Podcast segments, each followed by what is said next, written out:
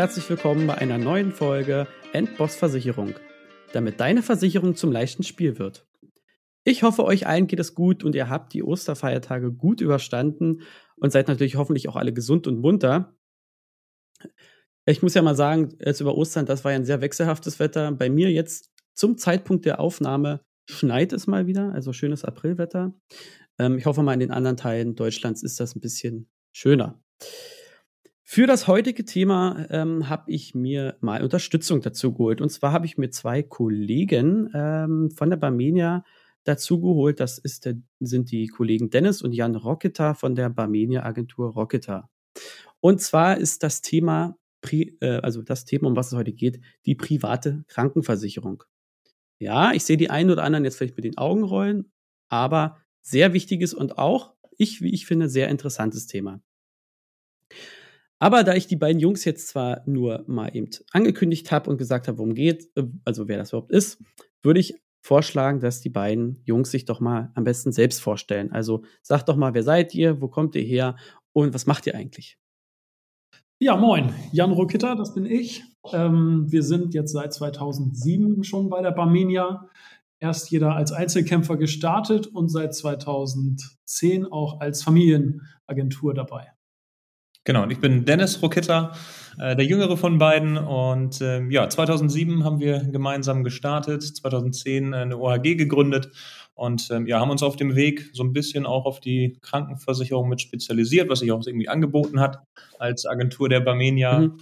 Und ähm, ja, sind seitdem zufrieden, äh, mittlerweile sehr digital äh, für die Barmenia unterwegs. Und äh, ja, das hat uns jetzt hier zu dir geführt. Vielen Dank für die Einladung. Ja, sehr gerne. Also ich freue mich, ich nehme euch ja auch immer, wie gesagt, äh, immer wieder auch in den sozialen Medien so äh, wahr als Ansprechpartner und auch Profi im Bereich der privaten Krankenversicherung. Und äh, ich hoffe natürlich, dass ich dann auch äh, euch Zuhörern damit Mehrwert bieten kann. Genau, und deswegen eben auch die beiden Jungs dazu geholt. Und ihr habt ja gehört, die beiden haben auch schon äh, die ein oder anderen Jahre Erfahrung. Genau. Ähm, beim Thema Kranken- oder private Krankenversicherung kommt dem einen oder anderen ja immer so ein bisschen Fragen oder vielleicht auch Halbwissen in den Kopf, Mensch, ähm, wer kann denn so eine private Krankenversicherung überhaupt haben? Was kostet sowas? Ähm, die wird ja im Alter immer teurer. Und genau das ist das, was wir heute mit euch oder für euch mal klären wollen. Ist da was dran? Ja oder nein? Was muss ich denn vielleicht auch beachten, wenn ich so eine private Krankenversicherung haben möchte? Ähm, oder vielleicht auch eine habe und ja, vielleicht nicht zufrieden bin. Also Dennis und Jan, was ist denn eigentlich, also ich bin ja jetzt selbstständig, ihr auch ihr habt ja kein Problem, ihr habt ja die Wahl zwischen gesetzliche Krankenversicherung oder privater Krankenversicherung. Was ist denn jetzt, wenn ich ein Angestellter bin? Wann habe ich denn die Möglichkeit äh, oder wann kann ich denn eine private Vers Krankenversicherung wählen? Genau. Also äh, versicherungspflichtig für die gesetzliche Krankenversicherung bist du, äh, solange du innerhalb der Versicherungspflichtgrenze verdienst. Die liegt in diesem Jahr bei 64.350 Euro pro Jahr. Und sobald abzusehen ist, dass du das nächste Jahr darüber verdienen wirst, ähm, bist du quasi versicherungsfrei, hast, kannst dich freiwillig gesetzlich versichern oder du hast eben die Möglichkeit, in die private Krankenversicherung zu wechseln. Okay, und da ist aber der, das Bruttoeinkommen dann gemeint? Genau. Okay. Wichtig ist wiederkehrendes, planbar wiederkehrendes Einkommen. Also keine Sonderzahlung oder sowas zum Beispiel. Okay, also wenn ich jetzt sage, ich kriege äh, durch meine ähm, Provision, ähm, würde das auch schon mit reinziehen als regelmäßige Zahlung, wenn ich sage, ich plane damit nächstes Jahr auch wieder so viel Einnahmen zu haben?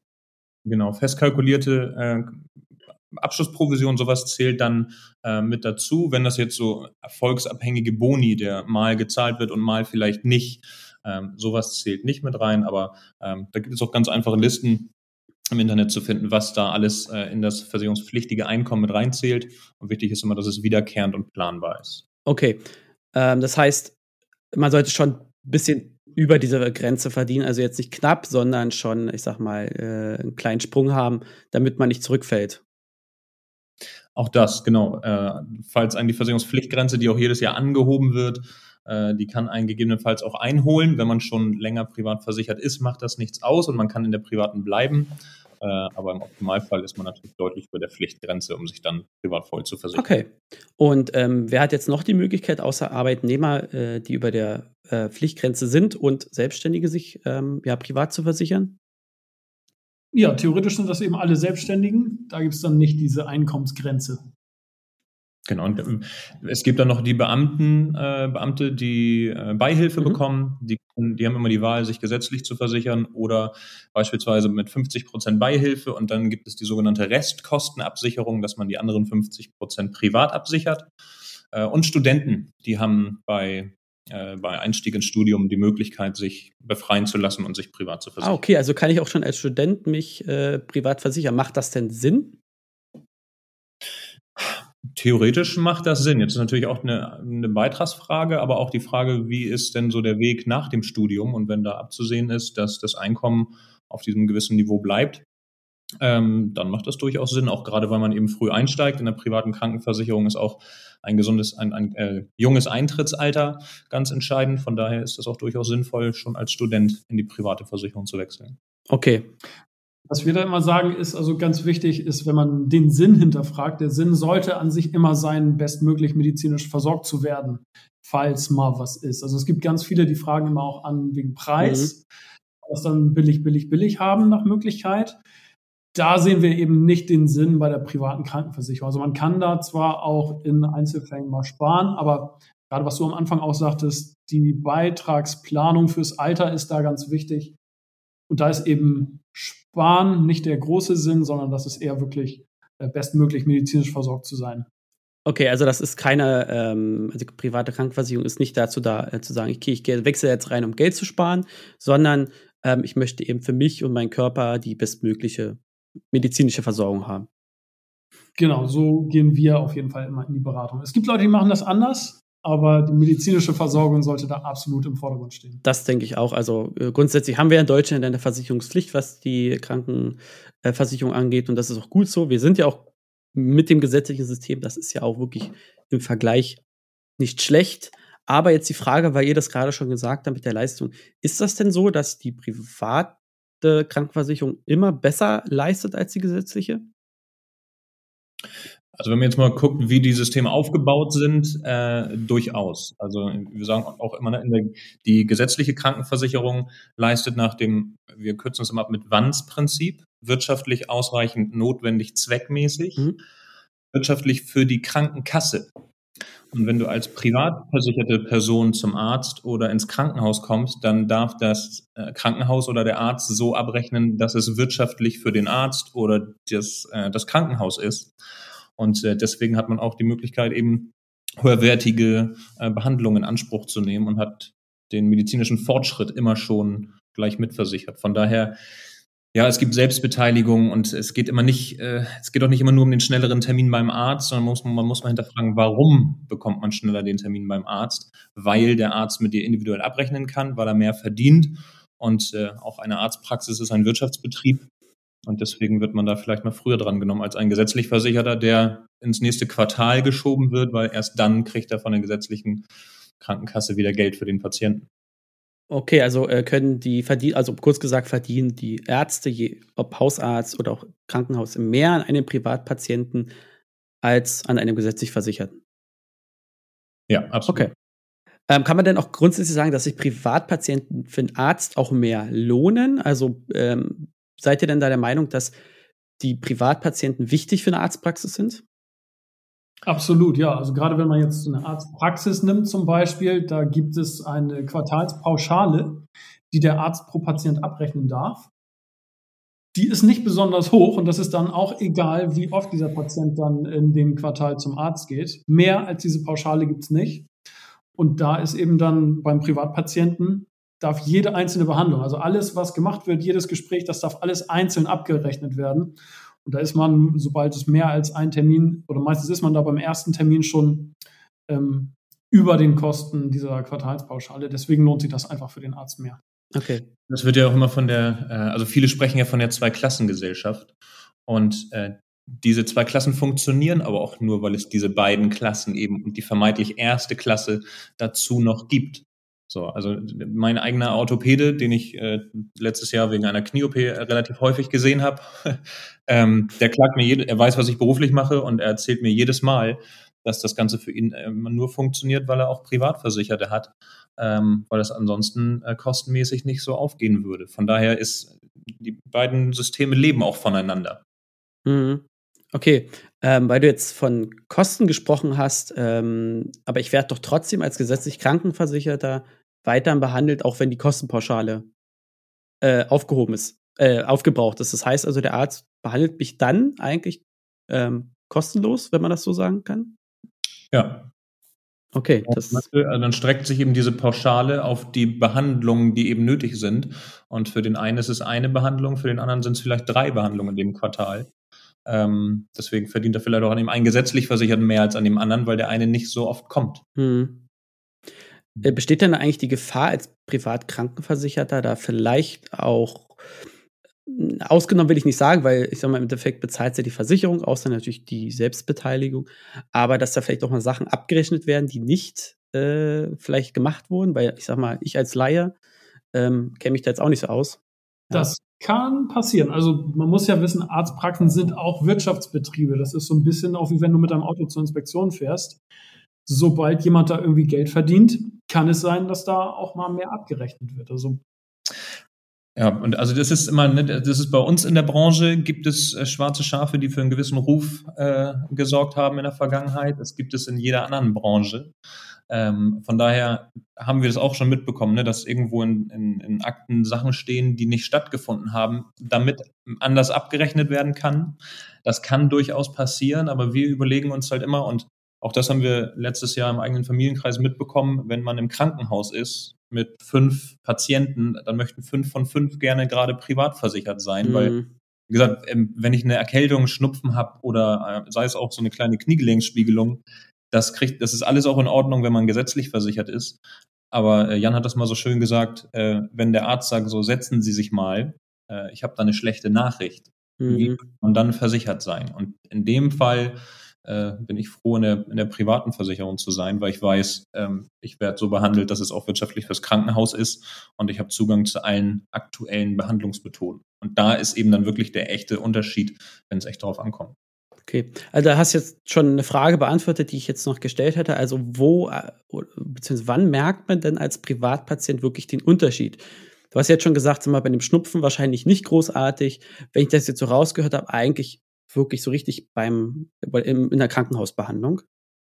Ja, also man merkt es wahrscheinlich auch, wenn du so zum Arzt gehst und äh, schneller einen Termin bekommst. Ähm, wir hatten, mein Vater hat immer hier gesagt, er ist der einzige Sozialfall, hat er immer so abfällig gesagt, weil er gesetzlich versichert ist bei uns in der Familie. Mhm. Ähm, und er musste zum Hautarzt und hat einen Termin in zwei Monaten bekommen. Und äh, ich musste zum Hautarzt und habe am nächsten Tag einen Termin bekommen in derselben Praxis. Und ähm, das merkt man natürlich auch so im Alltag. Aber wie gesagt, entscheidend ist, wann möchte ich privat versichert sein? Und das ist wirklich bei, bei einer schwereren Erkrankung. Okay, das heißt, kann ich denn als Privatpatient natürlich sagen, okay, ich äh, möchte als, wenn ich zum, Haut, oder zum Hausarzt gehe, möchte ich, muss meine Leistung gar nicht so besonders sein, aber wenn ich ins Krankenhaus komme, dann will ich volle Privatpatientenleistung haben. Kann man das so gestalten? Das ist je nach Tarif, muss man sich natürlich angucken. Mhm. Günstigere Hausarzttarife, da ist dann aber trotzdem zwei Chefarzt mit dabei. Das muss man natürlich dann immer im Gespräch gucken, wo liegt der Fokus aber darstellbar ist das. Das ist zum Beispiel aber auch für gesetzlich Versicherte, da gibt es eine stationäre Zusatzversicherung. Wenn man sagt, ich bin weiterhin gesetzlich versichert, lege aber wirklich den Fokus, wenn mal wirklich was Ernstes ist im Krankenhaus, dann kann man eben auch diese stationäre Zusatzversicherung zum Beispiel abschließen. Okay, da dazu den Krankenzusatztarifen äh, kommen wir später auch nochmal, aber gut, dass du es mal ansprichst. Das ist zum Beispiel auch ein Punkt in der Krankenvollversicherung. Ähm, da gibt es ja die stationären Wahlleistungen. Und man kann einmal sagen, okay, ich möchte, wenn ich ins Krankenhaus gehe, ich möchte die freie Arztwahl, ich möchte äh, die Unterbringung im Einbettzimmer. Aber selbst wenn man sagt, ich verzichte auf diese sogenannten Wahlleistungen, kommst du als privat vollversicherte Person, bist du halt immer noch Privatpatient. Weil es kann immer noch privat abgerechnet werden. Äh, mhm. Nicht vergessen. Das heißt, egal, ob du diese Wahlleistung mit drin hast oder nicht, du bist Privatpatient im Krankenhaus und es kann privat abgerechnet werden. Als gesetzlich Versicherter macht diese stationäre Zusatzversicherung Sinn. Da sind die Wahlleistungen mit drin, aber auch dann kann erst das Krankenhaus überhaupt privat abrechnen. Okay, also wenn man jetzt diese Leistung hört, so ähm, freie Arztwahl, beziehungsweise wird ja auch mal gerne gesagt Chefarzt, ähm, Einbettzimmer, ähm, das ist jetzt die, die mir so auf die Schnelle in den Kopf kommen. Ähm, wo würdet ihr sagen, ähm, also was bringt das mir als Patient, wenn ich den Chefarzt oder eine freie Arztwahl habe? Habt ihr da ein konkretes Beispiel für, wo das denn ähm, Sinn macht? Weil ich, ich persönlich jetzt gehe davon aus, dass wenn ich in ein Krankenhaus komme, aus welchen Gründen auch immer, dass ich dann natürlich auch äh, bestmöglich, also der Arzt, der vor Ort ist, auch sein Handwerk versteht. Also das eine hatte Dennis ja gerade schon gesagt, dass mhm. es im, im Grunde genommen kommt es erstmal darauf an, ähm, privatversichert zu sein, damit die anders abrechnen können. Wenn du jetzt die freie Arztwahl hast, da geht es dann wirklich schon um das Speziellere, wie zum Beispiel, sagen wir mal, ein Hirntumor. Mhm. Da, äh, da möchte ich dann nicht unbedingt zum diensthabenden Arzt ins nächstgelegene Krankenhaus, sondern da kannst du dir dann wirklich meinetwegen den Spezialist an der Uniklinik München raussuchen, der dafür eine ganz besondere Methode hat, dafür aber auch wieder besonders abrechnet. Und dafür braucht man dann eben diese, das nennt sich auch Chefarzt, aber auch Spezialist deiner Wahl. Ah, okay, also das heißt nicht der Chef, äh, der diensthabende Chefarzt, sondern ich kann mir wirklich einen Spezialisten aus Deutschland äh, suchen, wo ich der Meinung bin, der hilft mir besser. Der dann auch auf dem speziellen Gebiet ähm, besser ist als viele andere vielleicht. Okay, ja, das, das, das verstehe ich. Das macht natürlich dann auch Sinn, zu sagen, okay, ich äh, habe hier von dem so viel gehört, Herzchirurg, ähm, ja. der ist Weltklasse. Nee, das ist natürlich super. Wenn das natürlich die Krankenkasse dann auch übernimmt, dann macht das natürlich auch durchaus Sinn. Ähm, wie ist denn das eigentlich mit den Beiträgen? Ich sag mal, man hört ja immer so, ja, äh, private Krankenversicherung ist erstens A, bessere Leistung. Ja, ich sag jetzt das, was man so hört. Und B, teuer. Äh, was ist denn so eurer Erfahrung nach dran? Ist die PKV oder die private Krankenversicherung so teuer, äh, wie man es hört? Ähm, klares Jein. ähm, also es ist einer der größten Irrtümer, was man immer mitkriegt, ähm, dass ja nur die private Krankenversicherung immer teurer wird. Das ist aber ein Thema in beiden Welten, sage ich mal. Äh, in der gesetzlichen Krankenversicherung steigt die Beitragsbemessungsgrenze bei einem gleichen Prozentsatz zwar, aber der gleiche Prozentsatz von einem höheren Betrag ist am Ende auch ein höherer Monatsbeitrag. Ähm, und in den letzten zehn Jahren ist die gesetzliche sogar stärker gestiegen als die private. Also ja, die private steigt, das tut die gesetzliche aber auch. Das ist nichts, was die beiden Systeme unterscheidet. Das ist immer so ganz wichtig. Und ähm, wir haben Rentner im Bestand, die zahlen einen horrenden Beitrag. Wir haben Rentner im Bestand, die zahlen einen, äh, einen total ja, geringen, günstigen Beitrag. Äh, und da kommt es immer darauf an, dass man von vornherein äh, das Ganze richtig angeht und nur unter den richtigen Voraussetzungen auch in die private Krankenversicherung wechselt. Das das ist nämlich, was wir in 14 Jahren bei der Barmenia festgestellt haben, ist, ähm, dass es eben den glücklichen und den unglücklichen Rentner der Privaten gibt, aber dass man auch ganz klar festmachen kann, woran das liegt und dass man das auch hätte vermeiden können. So und so wollen wir halt auch beraten, dass unsere Kunden im Alter auch immer noch zufrieden in der privaten Krankenversicherung sind und die Beiträge nicht über den Kopf wachsen. Genau, also da würde ich dann tatsächlich nochmal nachhaken. Also das äh, klingt da erstmal so, dass man tatsächlich das auch ein bisschen mit dem Berater zusammen in der Hand hat, wie auch später die Beiträge aussehen, wenn man ähm, Rentner ist, beziehungsweise ähm, Altersrente bezieht. Ja. Äh, was sind dann da so Faktoren, wo ihr sagen würdet, das ist ganz wichtig, ähm, was, worauf man achten muss, dass man eben nicht den Fall hat, wie ihr meint, den unglücklichen, oh Gott, unglücklichen Rentner in einer privaten Krankenversicherung. Genau, also da ist es eben ganz wichtig, dass man sich ähm, die Gesamtkonstellation des Kunden oder des Interessenten anguckt. Denn da spielen also wirklich mehrere Faktoren mit rein. Das Alter natürlich ganz wichtig, je früher, desto besser. Äh, Gesundheit, ganz wichtig, je gesünder, desto besser. Und aber auch die Familienplanung muss man sich mal angucken. Denn wir hatten da vor kurzem ein Gespräch mit einem Unternehmer, der hatte dann gesagt, was, private Krankenversicherung macht ihr? Das ist ja völliger Quatsch. Ich habe irgendwann Kinder bekommen, die musste ich extra zahlen. Und da war der ganz, ganz, ganz schockiert gewesen damals, dass er für seine Kinder einen extra Beitrag zahlen muss. Ich sage, ja, sowas muss man nun mal mit berücksichtigen. Das ist ja kein Geheimnis. Aber deswegen muss man sich dann auch die äh, Familienplanung mit angucken und das eben von vornherein wirklich gucken, wie wird denn so ungefähr der Verlauf sein. Ganz wichtig ist noch, ähm, der Beitrag für die private fällt erstmal nicht mit sinkendem Einkommen, wieder bei der, wie bei der gesetzlichen. Deswegen muss man auch so ein bisschen vorausschauen, was für eine Art Rentner wird man sein. Mhm. Hat man also eine Minimalrente, wäre man vermutlich als Rentner in der gesetzlichen besser aufgehoben. Hat man aber eine relativ auch hohe Rente, vielleicht eine Betriebsrente dazu, vermietete Wohnung und so weiter, dann ähm, ja, fährt man auch mit der privaten sehr, sehr gut beitragstechnisch im Alter. Okay, ich habe jetzt mal das Beispiel von einem jungen Studenten, 18, 19, 20, der sagt, okay, private Versicherung ist für mich, ja, kann ich mir vorstellen, ähm, weil medizinische Versorgung und ich werde als in drei, vier, fünf Jahren, wie auch immer, eine gute Stelle bekommen oder vielleicht auch, wie gesagt, einen guten Studiengang schon, wo er weiß, er verdient gutes Geld. Mhm. Ähm, ich meiner, von meiner Seite aus würde sagen, ich wusste zu dem Zeitpunkt noch nicht so richtig, wie geht die Planung hin. Ähm, habt ihr da noch eine äh, Idee oder worauf, was man machen könnte? Man kann natürlich, äh, man kann natürlich auch sagen, ich schließe einen sogenannten Optionstarif ab. Mhm. Dann könnte man sagen, ich sichere mir schon mal Eintrittsalter und äh, Gesundheitszustand.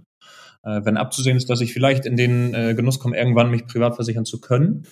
Und ähm, egal, was dann auch gesundheitsmäßig passiert, ähm, habe ich aber später mal die Möglichkeit, in die private einzusteigen, wenn man sagt, okay, mir ist das irgendwie zu ungewiss. Ähm, jetzt ist aber bei Studenten auch so, dass äh, der Regelfall, äh, sage ich mal, dass nach dem Studium man erstmal pflichtig wird.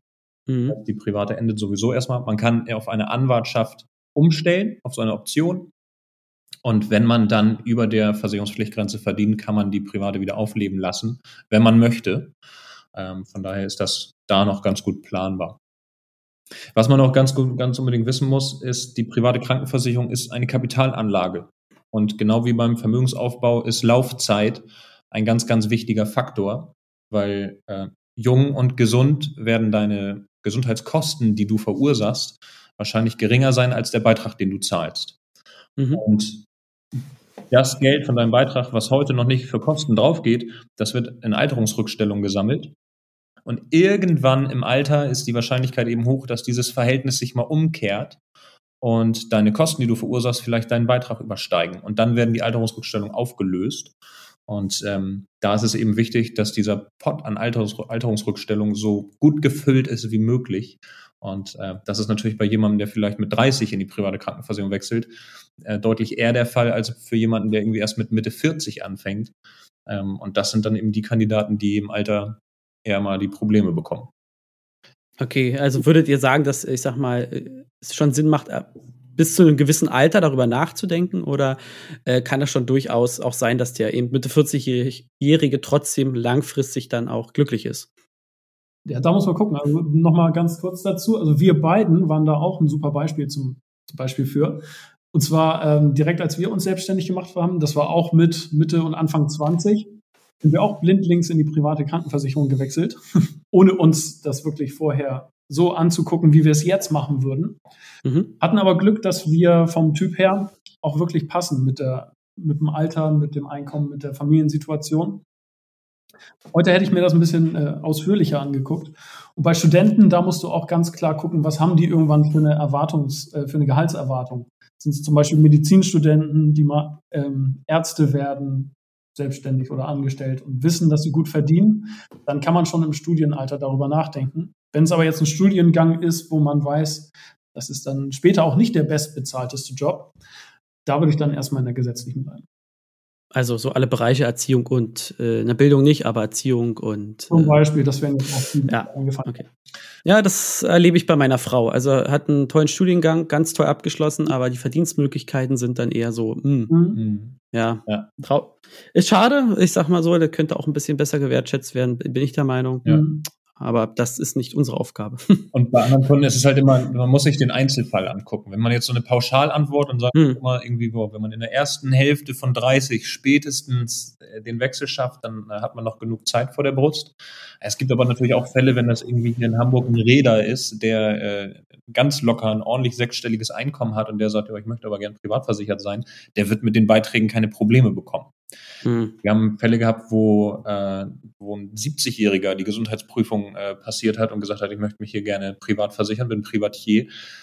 Der zuckt nicht bei den Beiträgen und der sagt, ich möchte die Versorgung äh, und ich vergleiche nicht Äpfel mit Birnen und guck, was hätte ich denn in der gesetzlichen gezahlt, sondern ich zahle das Geld für die gute Versorgung. Und äh, wir sagen auch jedem, auch jeder, der, wenn du jetzt mit 30 dich privat versicherst, da ist die Chance sehr, sehr hoch, dass du äh, natürlich etwas Beitrag sparst. Aber äh, da, du darfst nicht böse sein, wenn du irgendwann mal 50 oder 100 Euro mehr für den besseren Versicherungsschutz ausgeben musst. Ähm, wenn das der Fall wäre, dann ist die private nichts für dich. Weil dann möchten wir das, ich möchte den auch nicht als unzufriedenen Kunden haben, der sagt, oh, guck, jetzt zahle ich hier aber, äh, zahle ich hier aber einen Euro mehr. Ähm, das ist hm. nicht Sinn der Sache, sondern wir fokussieren uns halt auch auf die, die von alleine sagen, ich möchte die private ärztliche Behandlung, ich möchte die bessere Versicherung haben. Und dann kann man auch über den Beitrag sprechen. Okay, also ist das auch schon äh, nicht nur eine Sache des, des, der Leistung und des Beitrages, sondern auch man muss, das ist auch eine Typsache, so eine private Krankenversicherung? Also man sagt, das passt auch nicht zu jedem? Ja. Absolut. Also wenn man wirklich sagt, wegen 50 Euro Unterschied wäre ich lieber mal in der gesetzlichen geblieben, dann bleibt da direkt drin. Ja. Also es ist immer, sagen wir auch ganz gerne, nur weil du dich privat versichern kannst, heißt das noch nicht, dass du es solltest. Also ganz oft sind es eben knapp kalkulierte Selbstständige, die irgendwann aus Beitragsgründen gewechselt haben, die dann später sagen, hm, jetzt zahle ich aber irgendwie mehr, das ist ja komisch. Das hätte man dem vorher sagen können. In den ja, also. ja. Und bis heute ja. sind es dann, ähm, wir versichern jetzt auch schon irgendwie fast die dritte Generation Kunden ja. mit und ähm, es sind die, die Söhne und Enkel irgendwie von denen, die, die langjährig in der privaten, wo der Vater, der Opa schon immer in der privaten war, das sind die, die sagen, oh, ich möchte auch in die private, mach fertig. So. Und, ähm, wer jetzt irgendwie diskutiert und nur sagt, ja, ich halte hier, aber ich vergleiche das aber und wegen 20 Euro Unterschied, da weiß ich ganz genau, dass am Ende, dass irgendwann während der Laufzeit unangenehme Gespräche kommen. Und ja. wir auch nicht führen. Und äh, wir sagen dann eben auch nicht blindlings so, hier komm, äh, rein in die private, äh, sondern wir sagen dann auch, sorry, aber dann bist du nicht unser Kunde, da wirst du nicht glücklich mit, ich dann auch nicht. Und dann passt das nicht. Okay, also äh, wie ist denn das jetzt bei den Kunden? Ihr habt ja gesagt, ihr habt auch ähm, unglückliche Rentner, ähm, mit denen ihr bestimmt auch schon das ein oder andere Gespräch geführt habt darüber. Ähm, haben, würden die das denn trotz alledem jetzt nochmal machen oder haben die durch die hohen Beiträge, ich sag mal, wirklich gesagt, äh, einmal PKV und nie wieder?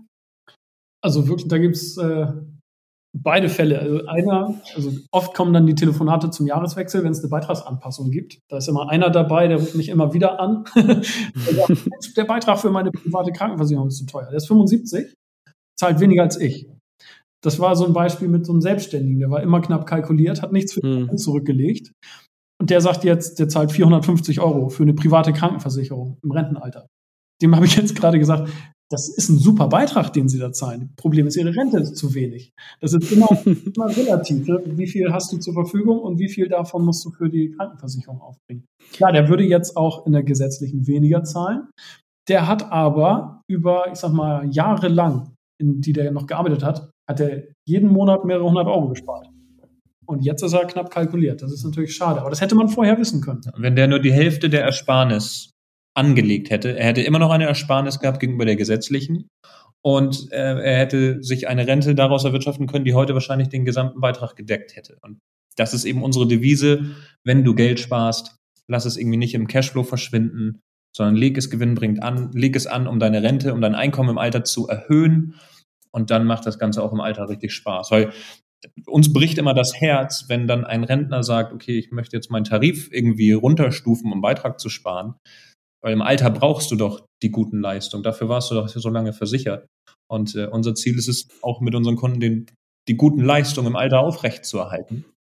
Und äh, wer das eben nicht machen möchte, der, der ist vielleicht nicht so auf, gut aufgehoben in der privaten Krankenversicherung.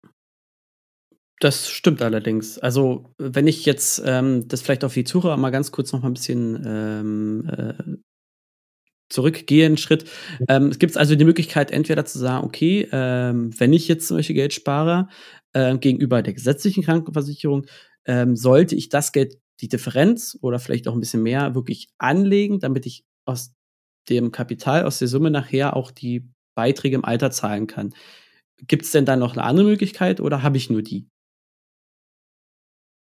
Äh, inwiefern die Beiträge anzulegen. Es gibt natürlich unterschiedliche Möglichkeiten, die Beiträge anzulegen. Äh, gerade bei Angestellten beispielsweise ist es sinnvoll, ähm, so einen extra Beitrag mit äh, in die private Krankenversicherung direkt einzuschließen, weil da zahlt der Arbeitgeber die Hälfte mit bis zum Höchstbeitrag der gesetzlichen Krankenversicherung. Und bei mhm. Selbstständigen beispielsweise bietet sich ähm, eine, eine fondgebundene Basisrente oder so an, wo man zum Beispiel äh, Steuerersparnis während der Laufzeit mitnimmt. Ähm, wir sind immer Fan von der, also ab einer gewissen Laufzeit äh, von der Anlage in, in ETFs. Ähm, und wenn unser Beispielkunde, der jedes Jahr anruft, äh, nur das gemacht hätte in der Vergangenheit, dann würde er sich heute nicht äh, über seine privaten, über seine Beiträge kümmern müssen, äh, weil das wunderbar aufgegangen wäre. Also wie man es dann macht, ist jedem selbst überlassen. Wichtig ist, dass man die Beiträge anlegt. Und wir sagen schon, also manchmal reicht die Hälfte. Also du, du kannst ja ruhig eine Ersparnis haben, ähm, aber wenn man wenigstens die Hälfte anlegen würde, dann wäre vielen schon geholfen. Okay, also es gibt dann sozusagen auch ähm, Tarif, der direkt sozusagen ähm, Beitrag für dich zurücklegt fürs Alter. Genau. Okay, super. Also dann äh, hat man, nimmt, gibt man das sozusagen aus der Hand äh, und muss es nicht selber machen, wenn man sagt, man eh weiß, man macht es wahrscheinlich nicht. Ja, genau. Okay, das ist super. Ähm, also was ich auf jeden Fall jetzt schon mal sagen kann, ich habe noch ein paar Fragen, ähm, auch für die Zuhörer. Bei so einem Thema private Krankenversicherung, ähm, das gebe ich auch mit, lasst euch vernünftig beraten. Ja, das ist das A und O. Ihr seht, wie viele, an wie vielen Stellen und Schrauben man drehen kann und auch muss, damit für euch der passende das passende Angebot rauskommt und damit ihr vielleicht auch merkt, okay, vielleicht ist das gar nicht das, was ich will. Und ich denke mal, das werdet auch ihr beiden immer wieder merken, ähm, dass äh, ja, das ersetzt keine Beratung. Also es gibt keinen Online-Vergleichsrechner, der irgendeine Beratung ersetzt. Nein, absolut nicht. Also private Krankenversicherung ohne persönliche Beratung äh, sollte es nicht geben dürfen. Ähm, das ist ganz, ganz wichtig, dass man da individuell draufschaut, eine ganze Menge Fragen stellt im Gespräch und gegebenenfalls auch sagt, pass auf, ich glaube, langfristig bist du in der gesetzlichen besser aufgehoben. Äh, auch das muss ein Berater sagen können und die Haltung muss ein Berater haben. Ähm, ansonsten wird das nichts. Und wenn aber alles passt, ähm, dann hat man mit der privaten Krankenversicherung auch viel Freude. Super. Dann habe ich jetzt noch eine Frage und zwar, du hattest vorhin gesagt, ähm, der eine Unternehmer, Mensch, ich musste ja meine Kinder mitversichern. Ähm, ist es denn so, dass man sagt, wenn man Kinder hat, also ich zum Beispiel jetzt, ich bin 30, ähm, habe jetzt zwei Kinder, ähm, ist denn die PKV für mich grundsätzlich gar nichts oder ist das auch wieder, wo ihr sagt, Mensch, nicht pauschal, sondern man muss sich das einzeln angucken, weil wann muss ich denn meine Kinder überhaupt mitversichern? Also es ist auch nicht pauschal, auch das muss man sich angucken. Äh, kommt natürlich auf das Eintrittsalter dann des Privatversicherten an. Äh, und wir sagen immer, du, du, kannst ein Kind für 100 Euro, du kannst ein Kind für 200 Euro privat versichern. Wenn er an sein Einkommen denkt, seinen Beitrag plus 150 Euro pro Kind, wenn er da keine Bauchschmerzen bekommt und sagt, jo, das passt, auch wenn die irgendwie bis zum Studium bei mir mitversichert sind, dann ist das in Ordnung. So, aber das muss er entscheiden. Wenn er da Bauchschmerzen bekommt, dann sagen wir auch, nee, dann lass es lieber sein. Und es ist dann immer die Frage, mit wo die Kinder, ist die Frage verheiratet oder nicht. Bei nicht verheirateten Paaren, ich sage jetzt mal, die Mutter ist gesetzlich versichert, der Vater privat, dann können die Kinder mit zur Mutter in die, äh, in die Familienversicherung. Bei Verheirateten wird dann geguckt, wer verdient mehr und tendenziell müssten die Kinder dann aber bei dem Partner mitversichert werden, der mehr verdient. Das ist dann häufig der privat versicherte Part. Äh, muss man sich eben genau anschauen, wie da die Konstellation ist. Okay, also da gibt es jetzt auch keine pauschale Faustformel zu sagen, der ähm, Privatversicherte verdient 50 Prozent mehr als äh, der andere Partner, oder? Nee. Genau, okay. grundsätzlich ist der, der mehr verdient, bei dem sind die Kinder mitversichert. Okay.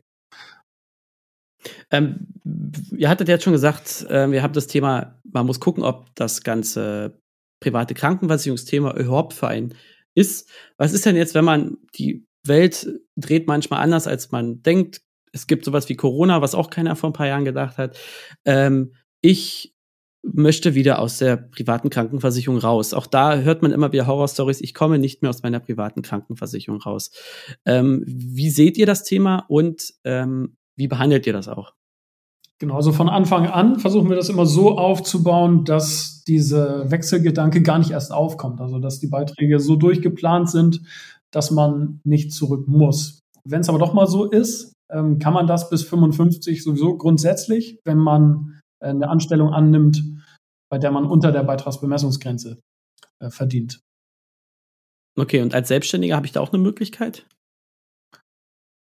An sich, ja, also wenn man, also man müsste schon eine ähm, versicherungspflichtige Anstellung annehmen. Ansonsten bleibt man eigentlich privat. Da hat man dann auch die Möglichkeit, entweder den Tarif anzupassen ähm, oder im Notfall einen Standardtarif zu nehmen. Aber das Einfachste ist dann, ähm, eine versicherungspflichtige Angestellten-Tätigkeit aufzunehmen, dann ist man sofort raus. Okay, super.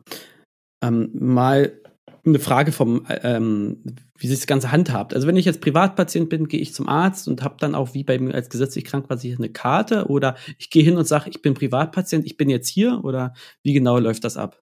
Dem Arzt gegenüber ist der Privatversicherte Selbstzahler. Also der, äh, die Karte hat man in erster Linie zur Abrechnung fürs Krankenhaus. Mhm. Äh, in der Arztpraxis, da sind dann zwar auch die, die Adressdaten äh, drauf gespeichert, ähm, aber der, der Privatversicherte, der ganz normal zum Arzt geht, ähm, der bekommt eine Rechnung und äh, kann die entweder erstmal selber bezahlen, holt sich das Geld von der privaten wieder. Mittlerweile gehen Abrechnungen aber auch so schnell, dass man die Rechnung einreicht, Erstattung bekommt und dann von der Erstattung den Arzt bezahlen kann.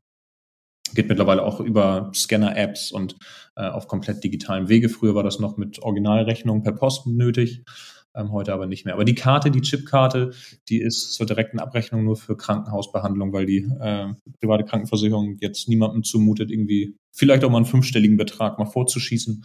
Ähm, stationäre Behandlungen werden immer direkt abgerechnet. Ah, okay, da muss ich also nicht in Vorleistung gehen, sondern da rechnet dann direkt die Krankenkasse mit dem Krankenhaus ab. Genau. Ah, okay, okay. Das wäre ja, da kommen ja doch einige Summen zusammen. Ähm, die muss man natürlich dann auch erstmal theoretisch haben. Ähm, genau. Okay, also da habt ihr auch wieder eine Frage vorweggenommen. Also mit der Abrechnung, das geht mittlerweile äh, fix. Da muss man nicht mehr, äh, ich sag mal, vorschießen und dann vier Wochen warten, sondern ähm, genau, häufig ist es so, dass die Abrechnung wirklich so schnell geht, dass die Erstattung schon innerhalb des Zahlungsziels der Rechnung äh, auf dem Konto ist und man dann einfach davon die Rechnung des Arztes bezahlt. Okay, das klingt gut. Also, äh, sowas finde ich gut. Ich bin eh ein großer Fan von Digitalisierung oder so, ein, ich sag mal, digitalen Möglichkeiten, ja. ja. Ähm, habt ihr am Anfang ja auch schon gesagt, ihr versucht da so viel wie möglich mit Online und äh, digitalen Wegen zu gehen. Und wenn das auch in dem Bereich ankommt, finde ich das super. Absolut. Wenn ich jetzt gesetzlich Krankenversicherter bin und ich bleibe auch gesetzlich krankenversichert, vielleicht auch, oder ich möchte auch gesetzlich Krankenversicherter sein, möchte aber trotzdem eine gewisse Leistung haben.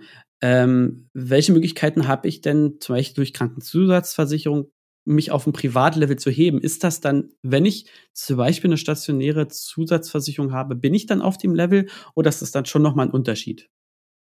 Ja, also mit einer stationären Zusatzversicherung, wir haben das ja vorhin schon mal kurz angerissen, damit bist du im Krankenhaus auch auf dem Level eines Privatpatienten. Okay, also das heißt, ich könnte mich dann als gesetzlich krankenversichert, das hat man vorhin ja schon mal gesagt, also ein bisschen sagen, okay, der Rest ist mir egal, aber im Krankenhaus soll es dann die volle, das volle Programm geben. Genau, ja. ja. Okay, die, super. Das ist auch die Zusatzversicherung, für die wir äh, am meisten werben. Äh, die beliebteste ist natürlich die Zahnzusatzversicherung.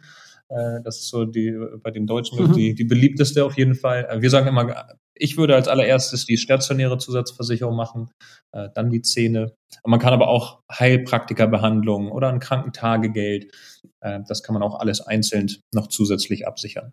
Was ich ja mittlerweile auch sehr toll finde, was es gibt, ist ähm, Telemedizin. Klingt altmodisch, aber du kannst halt per App oder so mhm. ähm, in Anführungsstrichen zum Arzt gehen.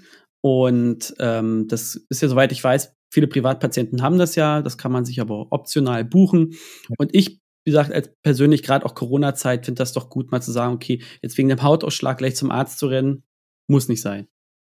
Ja, absolut. Aber auch gerade, ne, das äh, haben wir auch gemerkt im Kundenkreis, wenn man irgendwie denkt, mal Papa alleine mit den Kindern zu Hause, äh, schnell überfordert, äh, sind einige doch ganz froh, irgendwie äh, ohne Termin den Chefarzt in der Tasche zu haben, ob jetzt per Telefon oder per, per Videochat.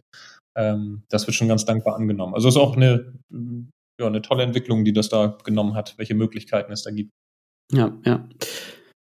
Ähm, mal ein Thema, was sich nicht direkt auf die private Krankenversicherung bezieht, beziehungsweise auf die Leistung, sondern ähm, es wird ja immer wieder auch schon jahrelang von sogenannten Bürgerversicherungen gesprochen. Also alle sind in einer Versicherung, alle sind gleichgestellt. Mhm.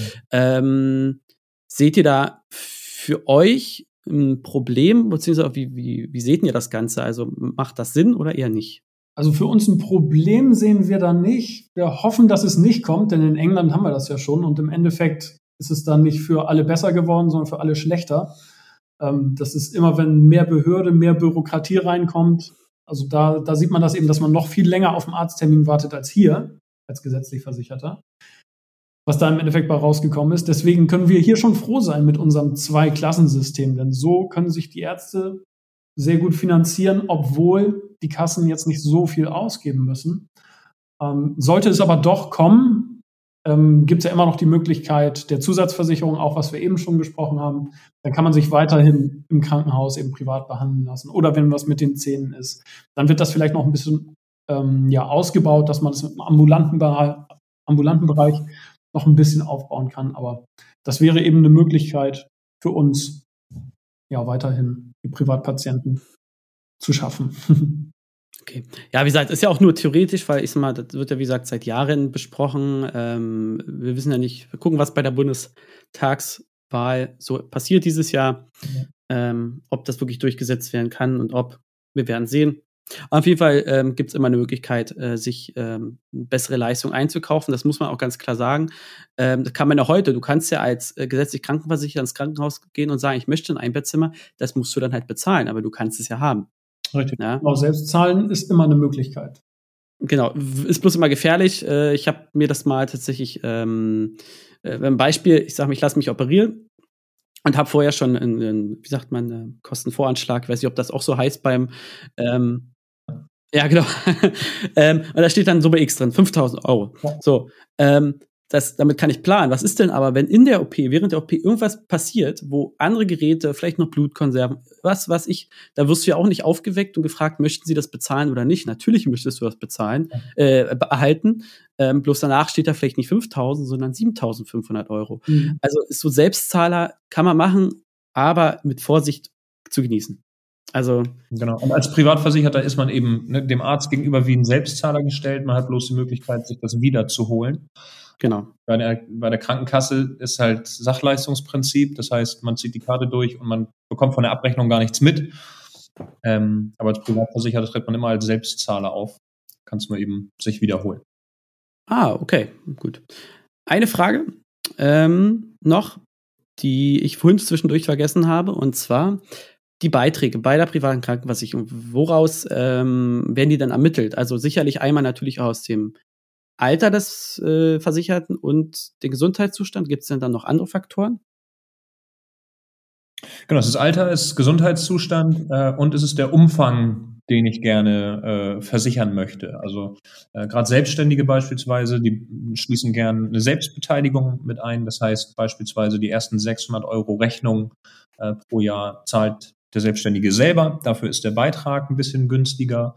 Ähm, dann ist es ein Unterschied, ähm, ob ich beispielsweise das Hausarztmodell habe. Das heißt, mein erster Weg geht immer zum Hausarzt und zum Facharzt hole ich mir eine Überweisung oder kann ich direkt zum Facharzt gehen? Das macht einen Beitragsunterschied auf. Oder auch eben die stationären Wahlleistungen. Wenn ich die mit einschließe, zahle ich natürlich auch einen höheren Beitrag, als wenn ich die außen vor lasse. Also das, das sind so die Punkte, äh, die den Beitrag ausmachen. Okay, also kann ich äh, sozusagen in den, Beit äh, in den Tarifen schon ein bisschen rumspielen, äh, auch als äh, Patient mal zu schauen, ähm, was ist da möglich. Äh, an meinem Alter und an meinem Gesundheitszustand kann ich meistens ja nichts mehr verändern. Richtig, genau. absolut. Schön wär's, aber genau. Du kannst, wenn du jetzt, ich sag mal, ein 30-Jähriger, der sagt, äh, ich, der kann sich wahrscheinlich in einer Spanne von irgendwie 400 bis 600 Euro äh, privat voll versichern. Und das macht dann eben den Unterschied zwischen Hausarzttarif und keine stationären Wahlleistungen und vielleicht nur 75 Prozent Zahnersatz. Und für 600 Euro kriegt er vielleicht die stationären Wahlleistungen, kann immer direkt zum Facharzt, hat eine kleinere Selbstbeteiligung und hat 85 Prozent Zahnersatz. Das sind, mhm. In jedem Fall hat er deutlich höhere Leistungen als in der gesetzlichen, aber er hat in der Auswahl eben noch eine ganze Menge Spielraum. Okay, super.